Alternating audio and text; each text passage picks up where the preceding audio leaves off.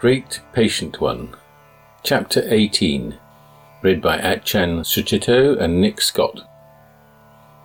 Looking for shelter while walking through the forested uplands of southern Bihar, Achan and Nick have been directed to a Christian hospital and a mysterious Dr. Vince.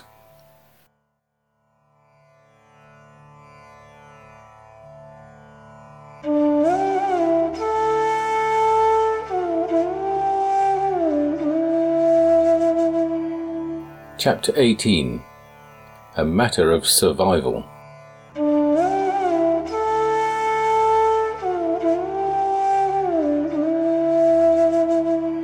Ajahn Sucitto. Looking back now on how spaced out I was, I reckon the sun must have gone to my head. It felt like I was a blurred wholeness, sensitive, raw even, but vibrant, something through which places and events and people were moving. They were moving through me, rather than me moving through them.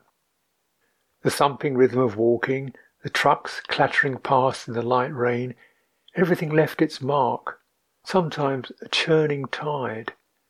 I wondered from time to time, how was I supposed to act in all this? Or not act at all? We came to Tumbagara, a small village on the main road to Ranchi, south of Satbarwa. Nick looked like a tramp with his beaten up old hold all and ragged clothes. I felt scruffy. My robes were grimy, my feet black and cracked. Cold water rinses only diluted the dirt caked on by the sweat of the journey, and shaving the face felt irrelevant. Mind was just as shaggy, in ten weeks walking, I dropped into unrefined wayfaring mode where conversation comes out disconnected and just when it will, and sometimes you can't even get the energy to come up with a reply. We'd abandoned being reasonable with each other. It made things simpler. But standing at the neatly fashioned gate of Dr. Vince's hospital, I thought it was time to recollect some of the social niceties. I remembered about knocking on doors and saying sorry and please and thank you a lot. I'd got out of the habit. Social graces were all to do with people feeling they owned the space they lived in. The phrase Nav Jivan ran above the gate in wrought iron. That must mean new life. A good sign, if a mite evangelical. A Christian place would be forgiving at least. There being no gatekeeper, and no bell to ring, we entered, following a path that proceeded across the grounds. There had been some attempt at gardening. A smiling Indian woman in a uniform responded affirmatively to our inquiries. Some instinct in me felt uneasy at that. This was the first time that a woman had smiled at me in India. Moreover, it was a Christian smile, one of those smiles that wants you to know that you are being smiled at.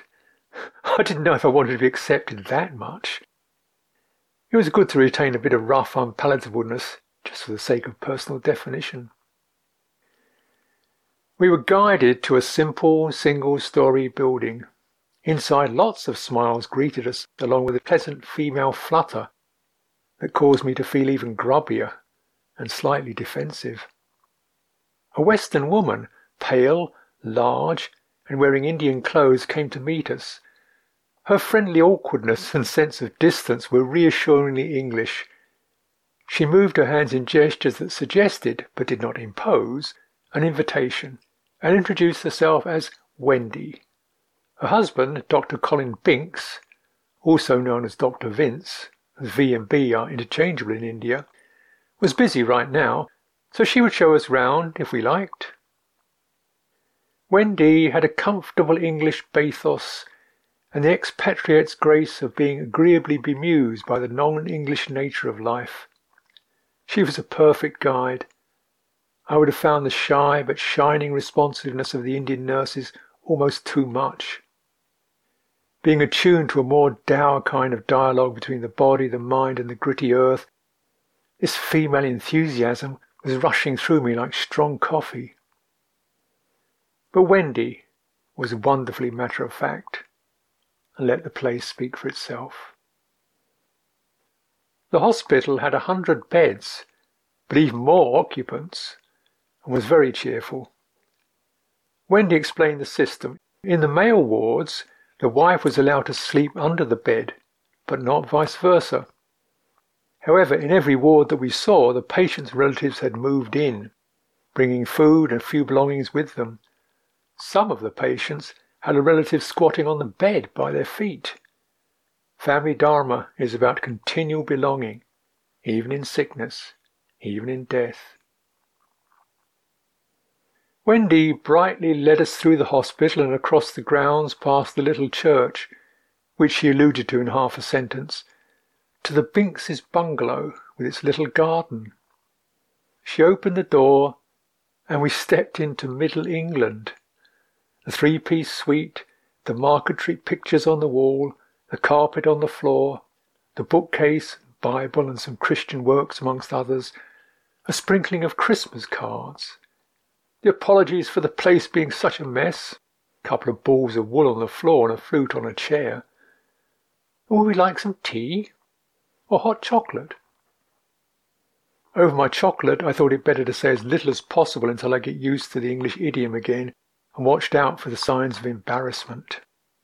Anyway, Nick was happy to chat away, and Wendy settled down on the sofa, picked up the rug that she was knotting, and took in the story of our journey with genuine interest. I was surprised at how different Nick's narrative sounded from my memories, but somehow the implications of that didn't dawn on me at the time. I was drifting in the chocolate and feeling out the room. Colin showed up later, apologising for being held up in surgery. There'd been a casualty and he'd been stitching up some severed tendons in a man's hand. He was in his thirties, fresh faced and enthusiastic, he was as likable as Wendy and equally interested. They'd been here for ten years and quietly confessed to the thought that God had sent them here. I had to admire their ability to adapt to life in Tumbagara. Yes, it does get hot, Wendy commented casually, whatever 120 degrees is supposed to be in centigrade. And in the winter, when every Bihari villager was huddling over a fire of burning straw, they did not build a fire. It only gets cold for a week or so. They came from Cheltenham of all places, so the furnishings and the neat garden made a lot of sense as a means of psychological survival. It felt as though they were glad to have our company. We would be very welcome to stay the night or longer. And by good fortune, there was an unofficial way into the Betla National Park that we could get to from the hospital. It would save us a long walk around to the main entrance, with whatever hassles would have awaited us there. Eventually, I got Colin round to talking tentatively about religion. The hospital had been set up by the Mennonites, a North American Protestant sect I'd only vaguely heard of. There didn't seem to be a particular doctrine, or maybe Colin didn't want to go into details. The main thing seemed to be to live a truly Christian life. There was a church, but the Binks' practice seemed to be more individual and internalized, not even that easy to express, particularly if one is English. Having adjusted to the convention, the conversation was becoming animated, so we better apologize for taking up so much of their time and head for bed. They took us over to the small guest house and offered us a couple of rooms with beds that had sheets and blankets on them an adjacent shower with hot water. Then added apologies for the inadequacy of the lodgings. Breakfast? Next morning, January 19th, according to my diary, an Indian girl brought some platters in laden with parotas, toast, a pan of scrambled eggs, butter, marmalade, and pots of tea. The plates and cutlery were of secondary interest, it was strange to use all this hardware again, especially there seemed to be much more than we needed. We took some cups and cutlery and briefly surveyed the offering, careful to keep to the mendicant's sacred code of even shares. Fifty-fifty. That meant three slices of toast for Nick and three for me. And the precision of the allocation of those precious eggs would have done credit to Solomon or to a desert patriarch dividing his domain amongst his sons. Nothing was left to chance, not a crumb. Then we set to, steadily and in earnest silence, letting the good food and the warm tea flow into us and feeling the body enthuse with energy. Enthusiasm means to be filled with a God. No wonder eating is so often a part of religious observances. What a pantheon we worship! Or is it one God with many names? The communion was all over soon, or at least for us. Just as we were clearing up and getting to our feet, an Indian woman in a white coat came in briskly glanced momentarily at us and a little longer at the table. She was no shy village maid like the nurses. This was an educated woman. She didn't say hello and didn't look at us again. Hurriedly, she pulled a spare cup towards herself and attempted to fill it from one of the teapots. We'd emptied them. She went to the kitchen area and took a jar out of the cupboard and plugged in an electric kettle. Nick and I looked at each other as we made for the door, the same calculations going through our minds. The surplus plates and cutlery, the extra teacup. Six slices of toast is as easily divided by three as it is by two. The doctor sat down in silence with a cup of coffee and buried her attention in some papers. Merciless heavens, while possessed by the gods of the table, we'd eaten her breakfast. You forget that civilized people don't have to eat everything that is set before them. Our front as socialized humans was blown, but Colin and Wendy laughed it off.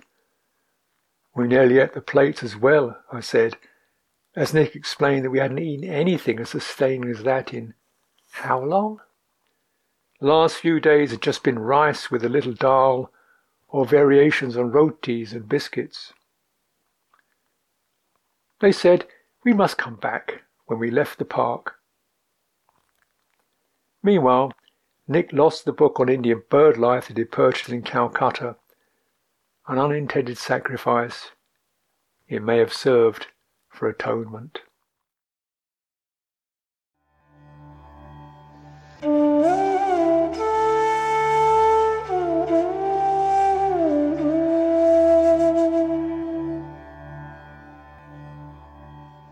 Nick Scott. We left the hospital through the back entrance, the way the people from the local villages came and went. The young man Wendy had asked to guide us knew many of them, and we stopped often as we made our way across the fields and through two small villages. The track left cultivation and people. Climbing slightly, it wound its way through scrubland, and then the land suddenly dropped before us, and we were looking down into the valley of the Auranga River. The slopes below were dotted with thorny shrubs, patches of bare stony ground showing between them. But the much flatter land on the other side of the river was covered in mature forest. The difference between the two sides was startling, as if someone had recently mown our side with a giant lawnmower.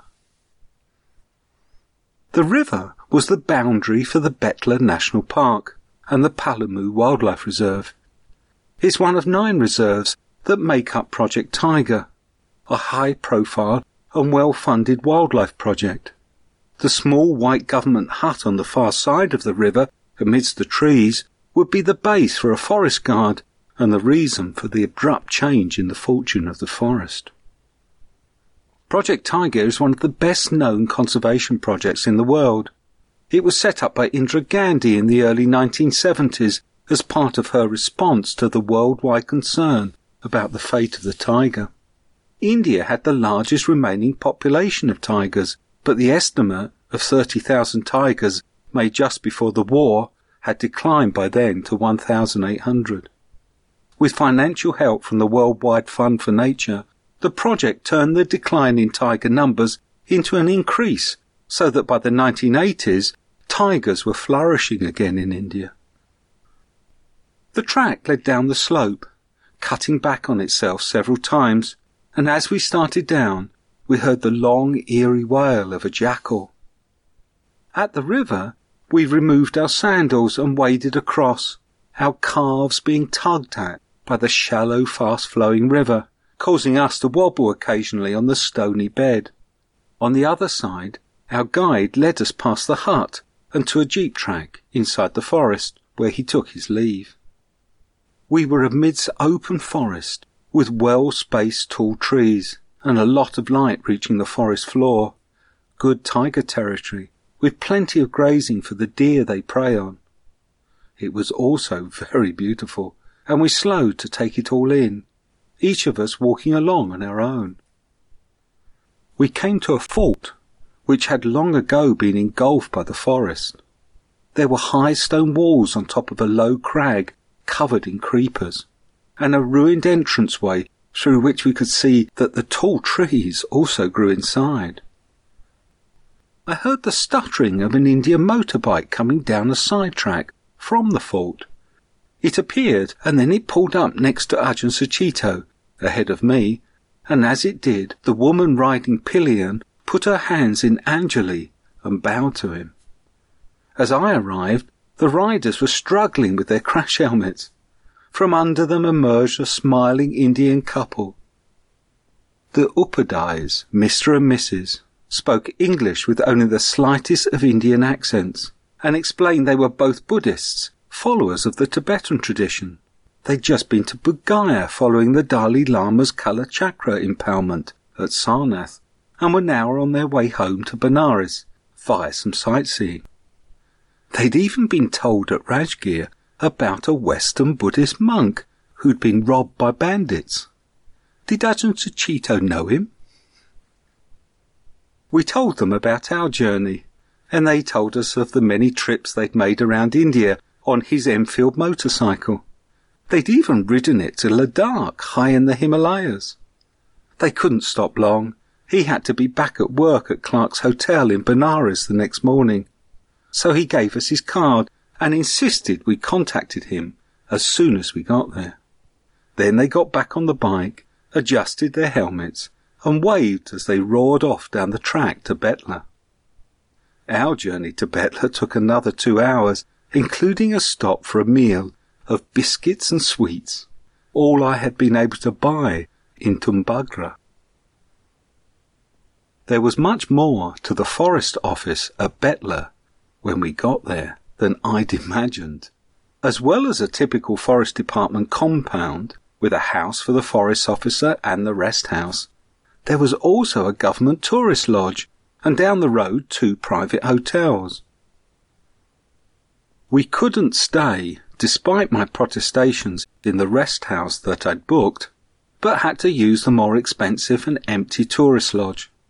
There, a sleepy government issued clerk signed us in and explained that visitors had stopped coming because of the fuel crisis caused by the Gulf War. He took us to our room, which had a balcony overlooking the park and a shower with a water heater. This could only be used during the district's allocated electricity times, 10:30 p.m. to 3 a.m., not times we were likely to want a hot shower. Still, it was a nice room, and it made my fuss about the rest house seem silly. Outside was a large display board titled Last Tiger Seen, with the writing in chalk under it confirming something I'd suspected. It read Sunday, 23rd of December by Mr. Chatterjee and Party of Calcutta. That was nearly a month ago, and it meant that this was not a good time of year to see tiger. I knew that Palamu had hides overlooking waterholes, but game wouldn't collect around them until the forest started to dry out in March. That meant the only way for us to have a reasonable chance of seeing tiger in January would be to go into the forest on foot. In the early evening, I went to see the forest officer again. Who was a nice man, but said he couldn't let us walk in the forest without permission of his field director. He suggested we could use their jeep, but then admitted we were unlikely to see Tiger that way. This time I didn't try to argue. Instead, I sat on his porch drinking tea, telling him about our journey and about my work in nature conservation. He told me how they were much better funded here than at the other forest districts. He had his own jeep, there was a trained elephant, and they had modern rifles and radios. As I left, I tried asking him again about a trip on foot, and this time he said he would see what he could do. Later, a forest guard came to our room to say he was taking us into the forest at six in the morning. I suspect mentioning in passing that I was a project director in England might have helped. Here the project director was very important, in charge of all nine Project Tiger reserves and managing a staff of hundreds. In England, while I was also in charge of quite a few nature reserves, they were only 50 acres each, not 1,056 square kilometres. Only my employers ever referred to me as a project director. I called myself the reserve warden. In reality, though, I was both, in charge of a project that created nature reserves which we then managed. It was something I found myself in by accident. I'd just finished a four month walk across England with one of the monks, starting at the monastery in Sussex and ending at a small monastery in Northumberland, 800 miles later. When we got there, I stayed on at the monastery, living in a small cottage nearby and writing my long overdue thesis. The monks in the monastery were convinced that I would end up joining them, but that was never in my mind. I had received six years of society's money to get first a degree and then a doctorate, and I felt I should be putting something back. So I accepted a post in charge of a new nature reserve, which sounded great at first, until I found out more about it. The small charity had been given a site next to the sea left after open cast coal mining. It was supposed to have been restored to make an ideal place for wading birds, but in reality it was a mess. There were major mistakes in the design. The lake had several leaks. There was duck shooting on the nearby seashore. And to make things worse, a big caravan park was planned for the adjacent fields. They wanted someone to sort it all out with hardly any budget and for only a nominal wage. But I reckoned if I worked there for the five years they had money for, I would have repaid my debt. In that time, the problems were resolved, and more sites were offered to us. And so I then stayed on. All this came back to me while I was at Betla. It was meeting the Indians like the forest officer who had, like me, ended up totally committed to their wildlife project. I could see the signs, how he only became really animated when talking about the wildlife and the tigers. When he later took us both to the nearby village temple to see a statue of Sarasvati that the peasants had just made, a crude clay figure painted white, propped against the wall with flower petal offerings at her feet. It was obvious that he knew little more of her than that it was her festival the next day. It was Ajahn Sucitto who explained that she was the goddess of fertility and learning, and that she was painted all white because she was the goddess in her virgin aspect. All the forest officer knew was that there would be fireworks and celebrations that night, and that tomorrow she would be taken to the river and thrown in. He wasn't interested in that kind of thing just like me.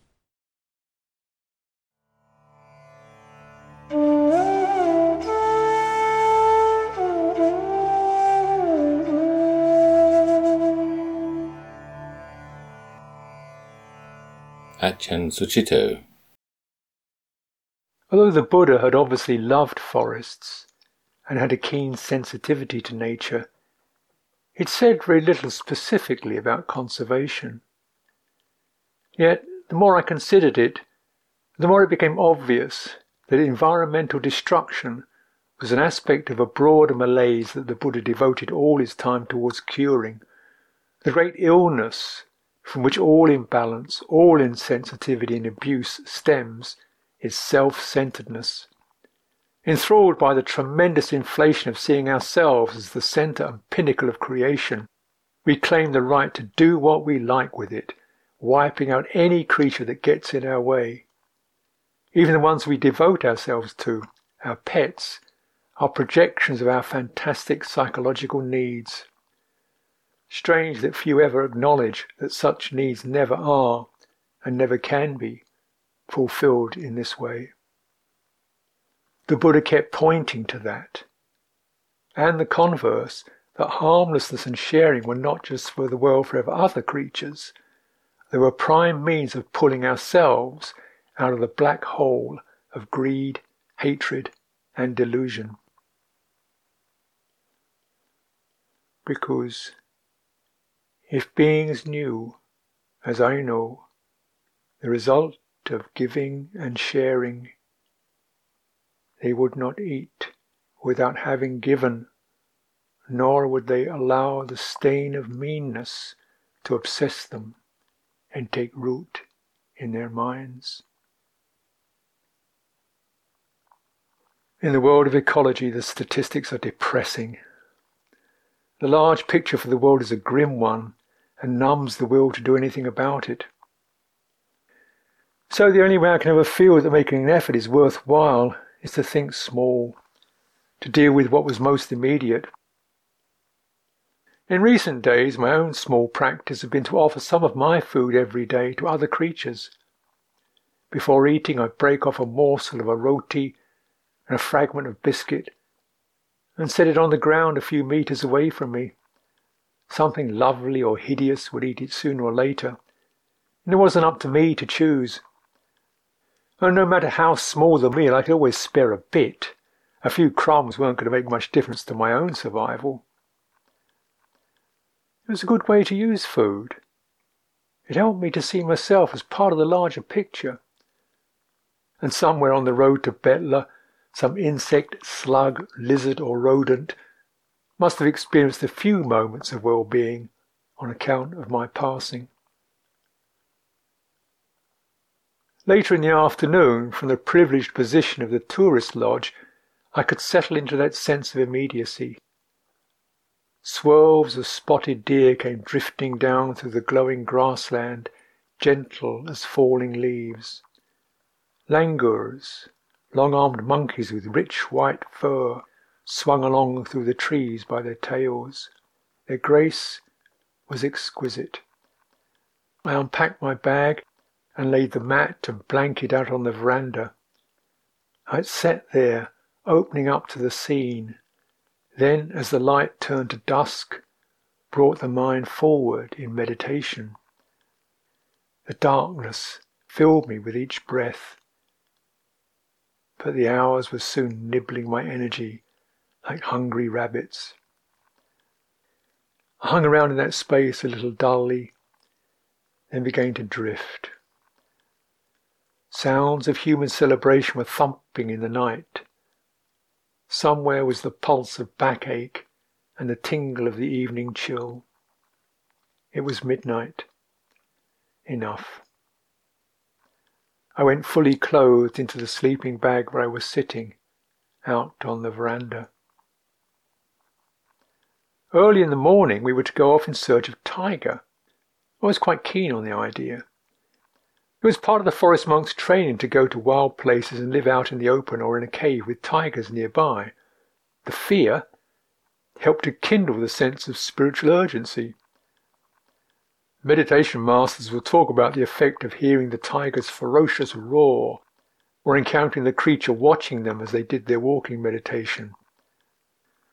I'd even had some experience with tigers myself in Thailand. They certainly help to keep you awake. But there's also the mystique of the creature, solitary and nocturnal, brindled with black and gold. The tiger has always had a supernatural charisma associated with it. The weavers of the Puranas, the tales of the Hindu gods, rightly chose the tiger as the mount of Shiva's powerful consort. When she rides the tiger, the goddess is Durga, literally difficult to approach. In this aspect, she is no longer Kali, the black hag, but dreadfully beautiful, a red goddess who fills warriors with power and victory. We went out early with uniformed guard and a tracker. The tracker had no uniform, carried a machete, and moved along quietly, bent over and forwards like a wrestler, feeling out the subtle movements and moods of his opponent. We came behind him, naturally in silence. The forest was a rippling green sea, yielding and hypnotic, we moved slowly through its grasses like sea creatures nudging through billowing kelp. Occasionally, a space would open. We would pause, look around, and listen intently to the insect buzzes and the waves of silence. It felt good to soak it up, like listening to an old tale and letting the plot unravel as it would. Then we would absorb into walking. At least I did, in order to keep going. The tracker seemed to be able to stay aware on many levels at the same time. Suddenly he bobbed down and froze with spread hands thrust back to check us and a whisper on his outbreath, Hatti! Elephant! It took a moment to see. I could even miss an elephant in that dreamy green sea. About thirty metres ahead was a female, tearing at some foliage with its back to us, and a calf in tow. The guard murmured that she was dangerous, but the tracker's body, bent almost double, said it all. As she ambled along, he allowed us to creep forward. And after a few minutes, the elephant broke into a purposeful stride and disappeared. My mind gradually sagged into an unfocused daydream. And suddenly there was a wild bison, surprised as we rounded a bend in the trail. Its reaction was quicker than ours. Fortunately, its alarm caused it to run away from us. It was another female, and we were lucky it didn't have a calf. And lucky, said the guard, that it wasn't a bull in the mating season. We kept going for about an hour, gradually coming full circle. I was drooping again. It was Nick who saw the tiger.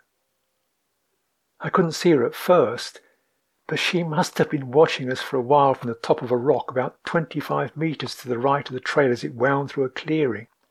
It was just her head, ears pricked, unblinking eyes fixed in an unfathomable regard. With such poise, it had to be female. We all froze, and the guard was trembling with excitement. He hadn't seen a tiger for a year. The tiger was not alarmed, but not prepared to show us much interest either. She let us relax and realize that our attempts at stealth were completely futile. What excitable little monkeys we were in the power of her gaze. She knew that she was utterly unreachable. Her gaze locked into mine for a few long seconds. She offered that dark window into another reality and nothing more. While we were mesmerized, suddenly she was gone. I felt very pleased for Nick. Also, for the nature reserve, there had not been a sighting so far this year, and the guard told us that this sighting, together with Nick's name, will be chalked up on the board in the lodge. It jarred me. It seemed disrespectful to the tiger, even sensationalist to have the revelation hung up like a trophy. It's that attitude that familiarizes things that are other and turns them into objects for human fascination and judgment. Do we need tigers? Are they worth preserving? What a way for a monkey to think about a tiger. But that's the way it all goes, and the sacred becomes ornamental, saleable, and disposable.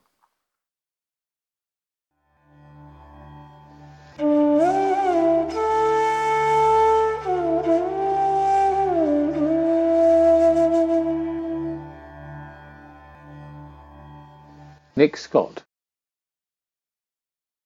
Seeing the tiger was wonderful, only the second I'd ever seen in the wild. From then on, I was drawn to the forest, dark and brooding, beyond the parkland round the lodge.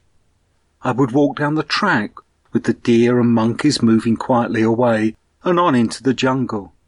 I went several times, each time getting the courage to go a bit further than the last time. It was best at dawn or dusk, when the animals and birds were most active. But this was also the time it was easy to imagine things lurking in the shadows. I did see a sleek brown jungle cat stalking across the path ahead, stopping once to listen, but never anything big enough to threaten me. I also saw some wonderful birds. I remember particularly a big crested hawk eagle gliding through the trees, and my favourites, the jungle owlets, small feathered balls with two watching eyes nestling in the fork of a tree. On the Monday, I went into Daltonganj to the office of the field director. The officer I saw was a big, bluff man about my age. He had on a safari shirt with large button pockets on each breast and a blue silk handkerchief round his neck. He looked like a big game hunter, and he spoke like one too. But he was a very committed man, and I learnt a lot from him about the frustrations of working for nature conservation in India. He said for the younger generation like him who cared about wildlife, some of the ways of the old-fashioned civil service were really frustrating, like the rule requiring them to change their post every three years.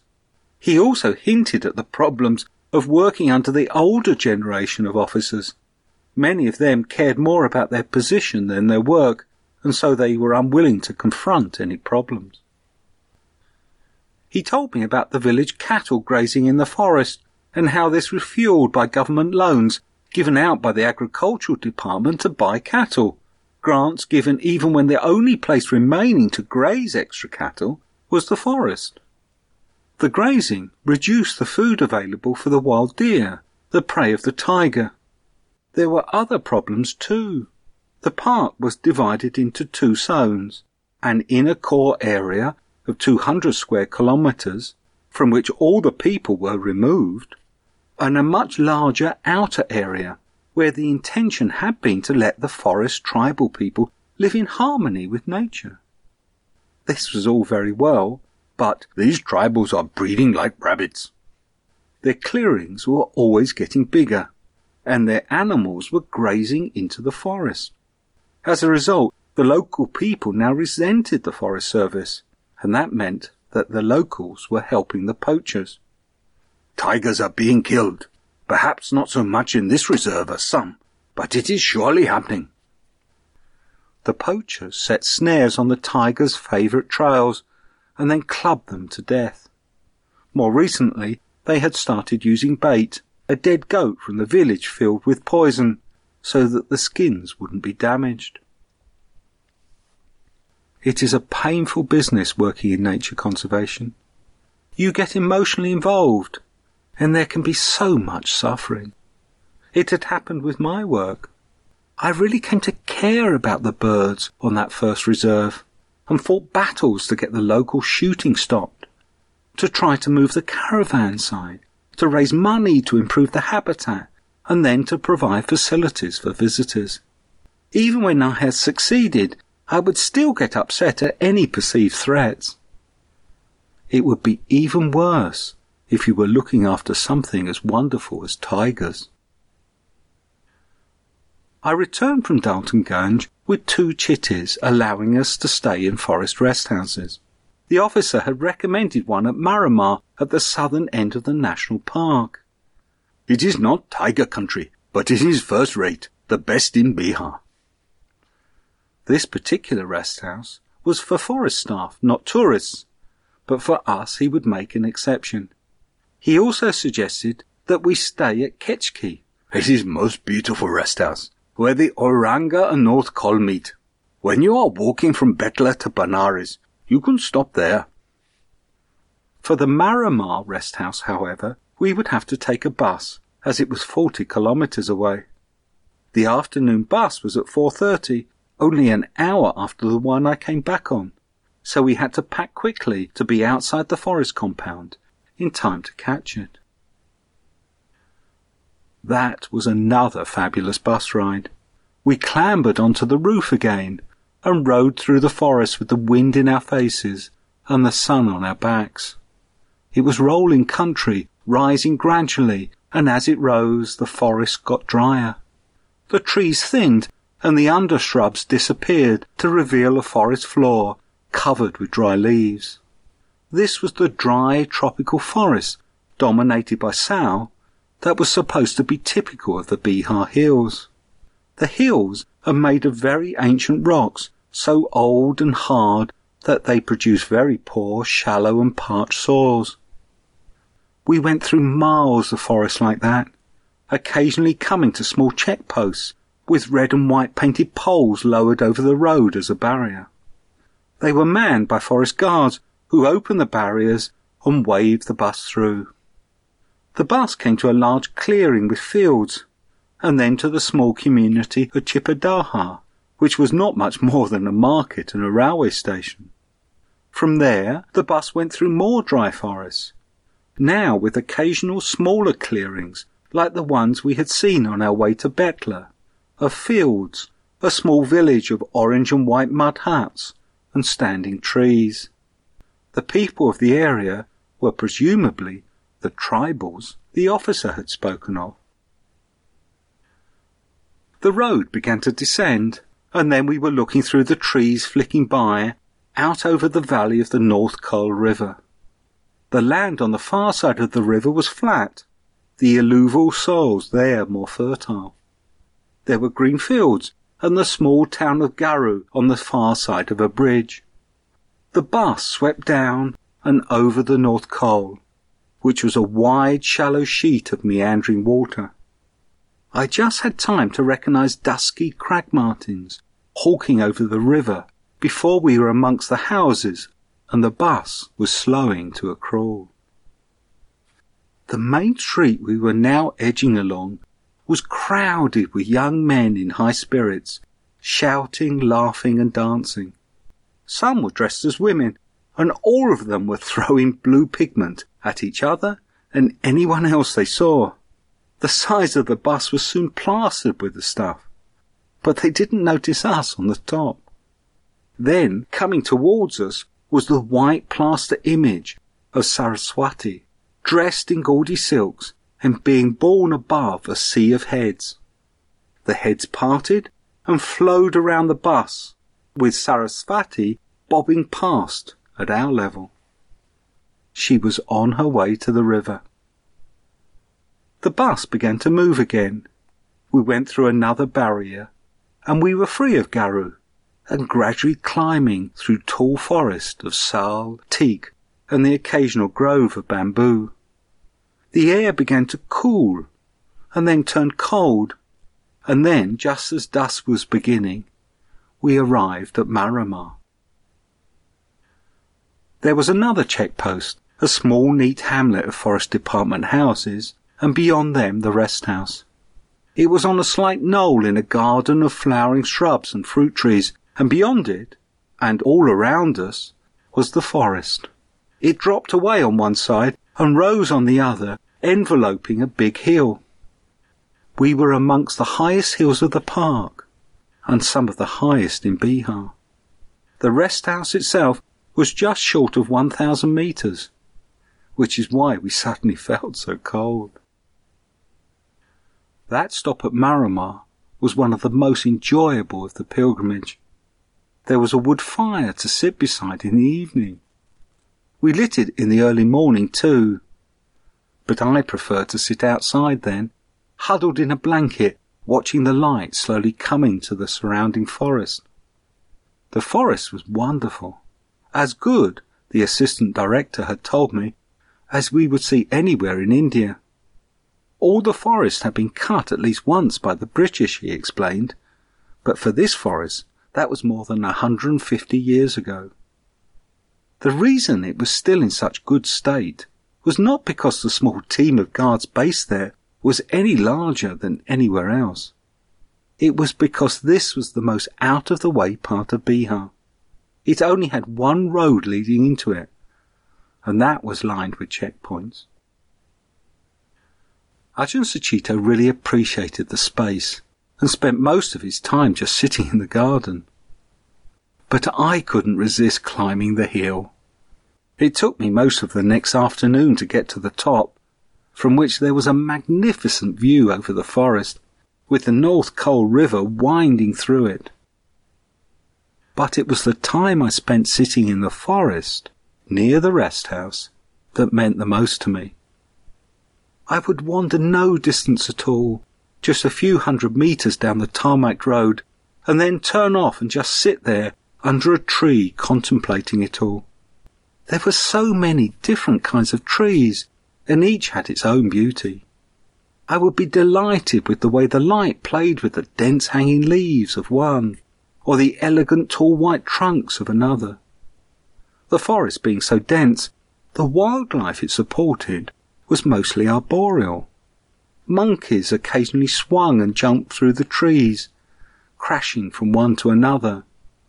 Magnificent birds would appear from a tree, flap lazily, and disappear into another, while squirrels and other animals would sometimes scamper amongst the branches. Most of the time, though, it was silent, and I would sit there enthralled by the totality of it and occasionally wonder where it all went wrong. In the same mind doing the pondering was the answer. That restless human need to do, to become, and to improve. It was that which took me to the top of the hill, when I could have spent more time just sitting in the forest. And it was that which has taken us human beings to where we are now at the brink of destroying the entire natural habitat.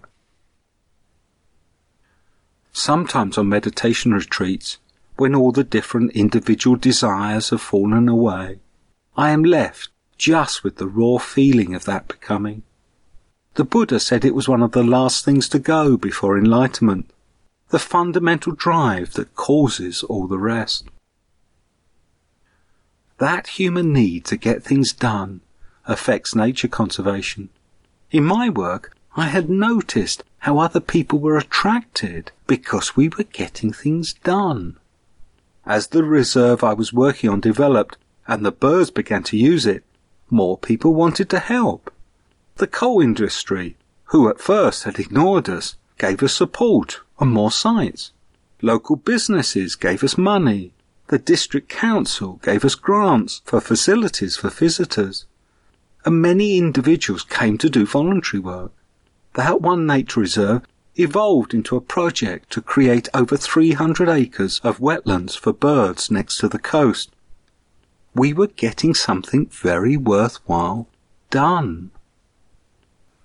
But the Wildlife Trust was originally set up to preserve wildlife habitat, and the habitat we were making could never be as diverse and wonderful as the real thing. The trust owned a lot of it, and it was sorely in need of management. But people were not interested in maintenance. It was not becoming anything. That is what had happened to Project Tiger too. To begin with, everyone was keen to help save the tiger. But then, when the tiger had been saved, they lost interest. The politicians forgot it. The big wildlife organizations went on to save something else and the Indian Forest Department was left to get on with it on their own. There was a documentary on television two years after I came back from the pilgrimage about what had gone wrong with Project Tiger. They showed how for years the reserve staff had been overestimating the number of tigers, and that while their records claimed that the tiger population had remained steady for 20 years, In fact, for the past ten, it had been rapidly dropping. Poachers were taking the tigers for their skins and for their bones. The head of Project Tiger denied there was a problem, but the documentary showed the work of an independent Indian organization that was tracking the movement of wildlife products. They had just captured some middlemen with tiger skins and a thousand kilograms of bones. These were about to be carried by Tibetan refugees over the Tibetan border to China. The bones represented 65 mature tigers, and this was just one shipment. The organization reckoned 500 to 1,000 tigers had gone this way in three years. In China, the bones are ground up and used in potions for rheumatism. The documentary also featured a scientist who studied the tiger. He explained how the project's method for counting tigers, by measuring footprints to identify them, overestimated the numbers. He pointed out that even without poaching, there couldn't be the number claimed, because there was now so few deer for them to prey on. This was due to the grazing of village cattle on the reserves that I'd heard about at Daltonganj. Other tiger experts estimated that there were now no more than 5,000 tigers left in the world, and that at the present rate of loss, the tiger would be extinct within 10 years. I dare say, with the new public concern, the decline of the tiger in India will be stopped again. If the tiger is saved, then the forest we were in at Maramar will also be saved. A high profile species such as the tiger acts as an umbrella, requiring us to save large tracts of natural habitat for it to live in. But one cannot help but wonder for how long the effort can be kept up. That is something I often thought of in my conservation job.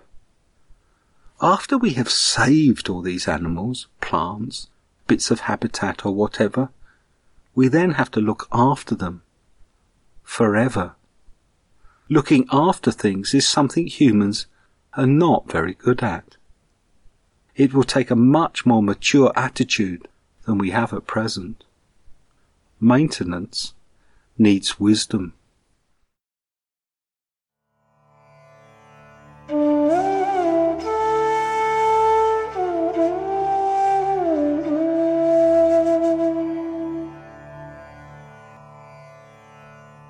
Ajahn Sucitto. Maramar. The mountain was like a full stop. We stayed in a forest rest house and followed our own ways. Nick did a lot of wandering around, but for me, as usual, it was just the opposite. I went so much into stillness that it was difficult to get my mind moving on anything. Having to sort out the meal with the chowkidar was enough. His Hindi was not very good. Eventually, I figured out that he was asking me where the food was that I wanted to have cooked. This being a mountain hamlet, the visiting officers would normally bring their food up from the village miles away in the valley. We had none. So, it seemed we would be going without food for a day at least. But the chowkidar kept asking about chaval, rice, roti, and dal. I'd run out of ideas and energy, so I just repeated the words back to him, throwing in teak and achar for good measure, until eventually he went away. An hour or so later, a cooked meal of rice and dal with roti turned up. As usual, the natural response for him had been to give us some of his own food. All he wanted to find out was whether we would eat his simple fare. For me, the expectation had been that we'd go without. It's so natural to assume that nothing outside of yourself will look after you.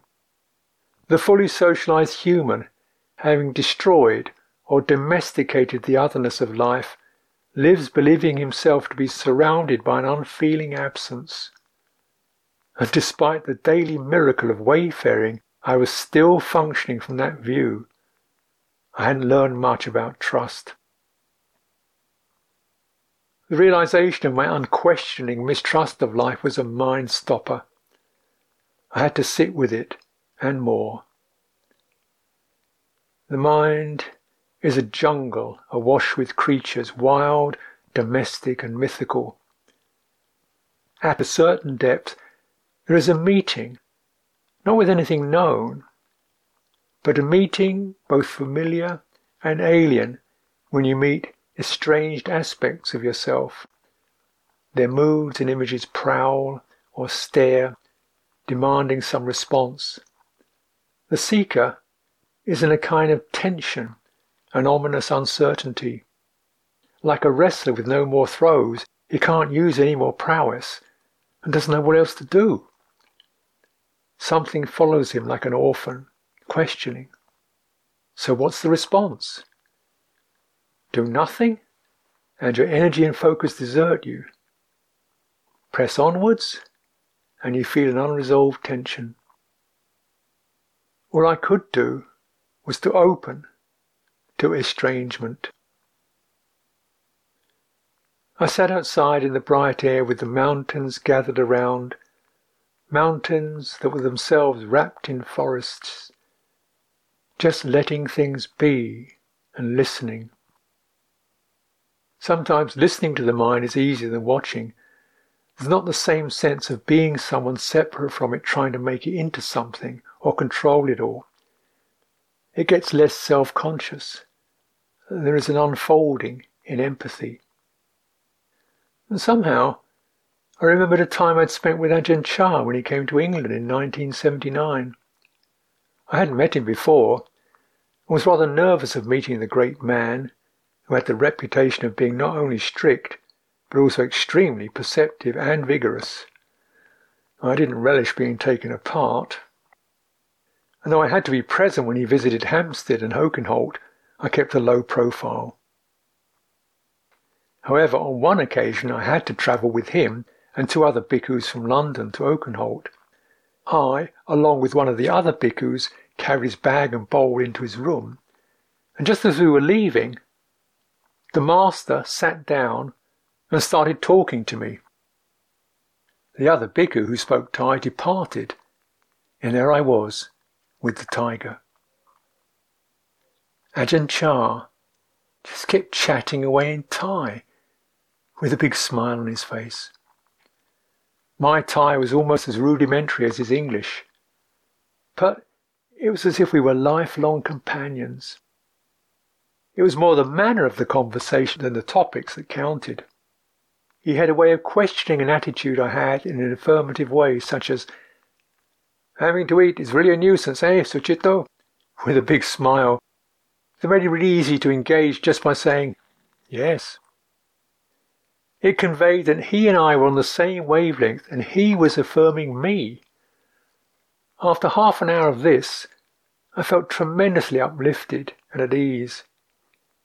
He had opened a window into a world of joyful and unfaltering response to suffering. The way out of the jungle of the mind was to stop creating it through fear and self consciousness.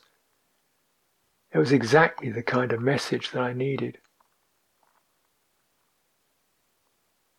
We were three nights up the mountain over the period of the puja to Sarasvati. The days shone, the night stars blazed, and the fire burned bright in the evenings. And then we walked north, and down from the mountain to Garu on the banks of the North Koel. The river was wide and sparkling. Sarasvati, the consort of Brahma, the creator, had entered the water.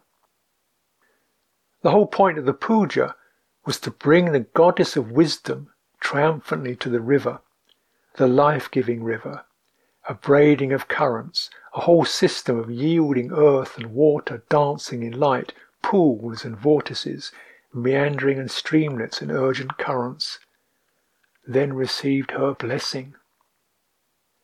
I gazed at the river, at that mingling of forces that remained independent, different, and yet all intrinsically an aspect of the whole.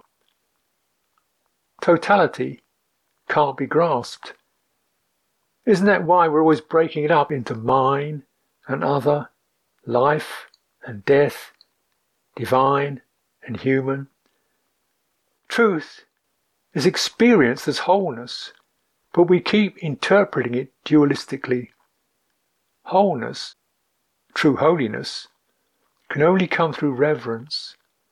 Reverence for body, mind, world, all of the apparent opposites. It was a good theme to bring north for the pilgrimage. We hitched a ride to Betla in a jeep and proceeded back to Nav Jivan. As we made our way along the road, a line of villagers scuttled out of the forest and across the fields, carrying bundles on their heads. Something poached, something contraband. The law of survival. And as we continued, another reminder of that law loomed up in the shape of the ancient fort that we had passed on our way in. As pilgrims, we were obliged to climb the massive ramparts. It wasn't easy.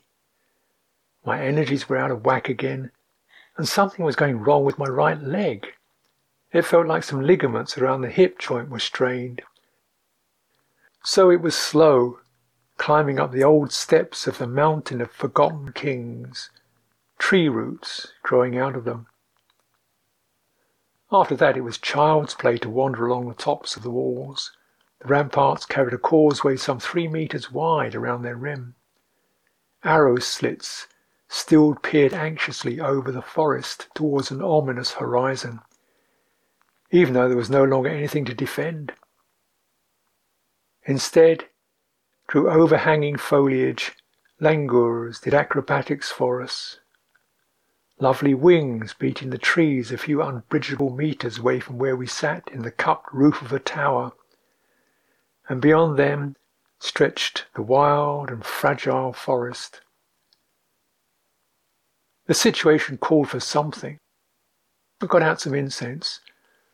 Let's bless the forest. So we chanted the Metta Sutta at the top of the old fortress, letting the Buddha's words come from the heart, letting the blessing pour out of this ancient brimming chalice. And I didn't feel embarrassed. We returned to the Binks.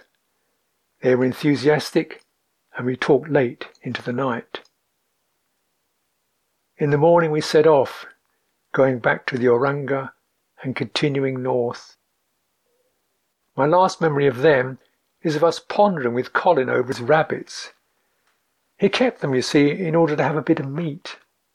He looked after them well and killed them himself. He felt the responsibility was his. The problem was, they were such lovable creatures. One did get rather attached to them. Who has the right over whom? Who has the right to be here? Rabbits? Tigers? Villagers? Buddhist monks? The big picture is too big. I tried to get it into focus, but eventually just let the space around the question be peaceful. I think the goddess must have gone to my head.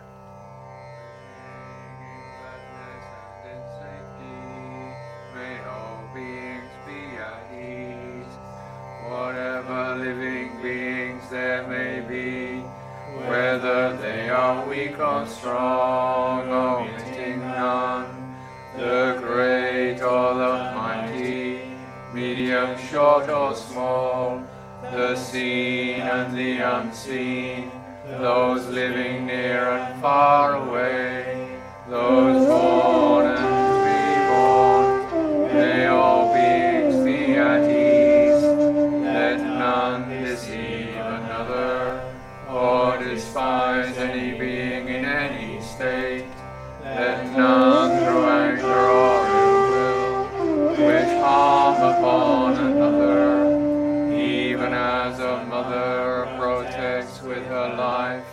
her child, her only child, so with a